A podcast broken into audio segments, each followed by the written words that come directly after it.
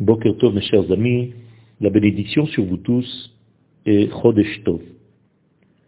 Nous sommes dans la suite de notre développement concernant la paracha de Bo, et nous avons déjà vu que les trois dernières plaies qui vont être énoncées et réalisées pendant cette paracha de Bo viennent en réalité mettre les pendules à l'heure, car le Pharaon pense qu'il est lui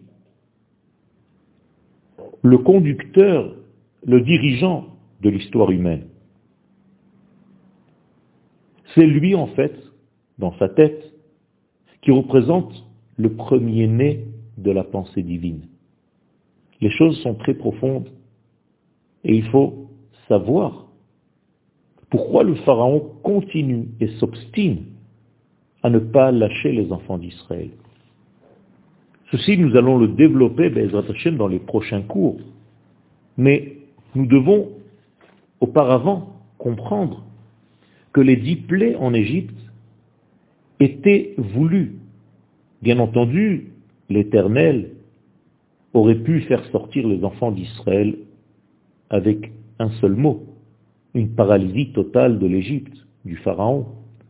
Pourquoi ces dix plaies? Pourquoi ce chiffre? Pourquoi ce nombre? Bien, en réalité, le chiffre 10 indique l'ensemble de toutes les possibilités. Et donc, 10 plaies, c'est l'ensemble de toutes les nuances possibles pour dévoiler le porte-parole de Dieu dans l'histoire humaine, le peuple d'Israël. De la même manière que pour créer le monde, l'Éternel aurait pu utiliser un seul mot, ou même pas eh bien, il a utilisé dix paroles créatrices. Ce sont ces dix paroles qui donnent aussi la possibilité à l'homme de s'intégrer dans le programme divin, de pouvoir recevoir, capter quelque chose qui vient graduellement. En effet, l'homme ne peut pas supporter une grande lumière. Donc si Akadosh Baruch faisait les choses d'une seule traite, eh bien l'homme n'aurait pas pu être associé il aurait tout simplement brûlé de cette grande lumière divine. Akadosh Baruchou, pour se mettre au niveau de l'homme, entre guillemets, crée un monde avec des étapes.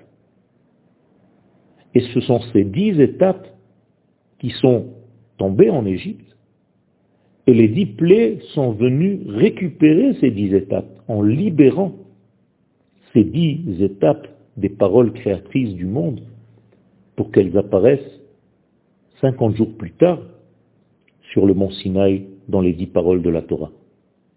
Il y a ici un dévoilement graduel qui permet à l'homme d'être associé dans ce programme divin.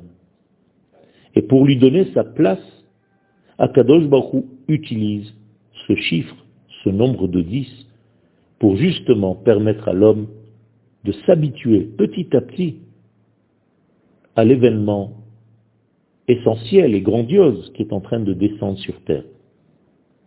La sortie d'Égypte n'est pas seulement la libération d'un peuple qui était esclave, c'est le début d'une nouvelle ère.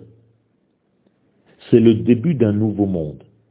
Et c'est pourquoi les mêmes dix paroles de la création du monde doivent apparaître aussi sous une autre forme à la sortie d'Égypte. Une belle journée à vous tous. Chodesh Mevorach.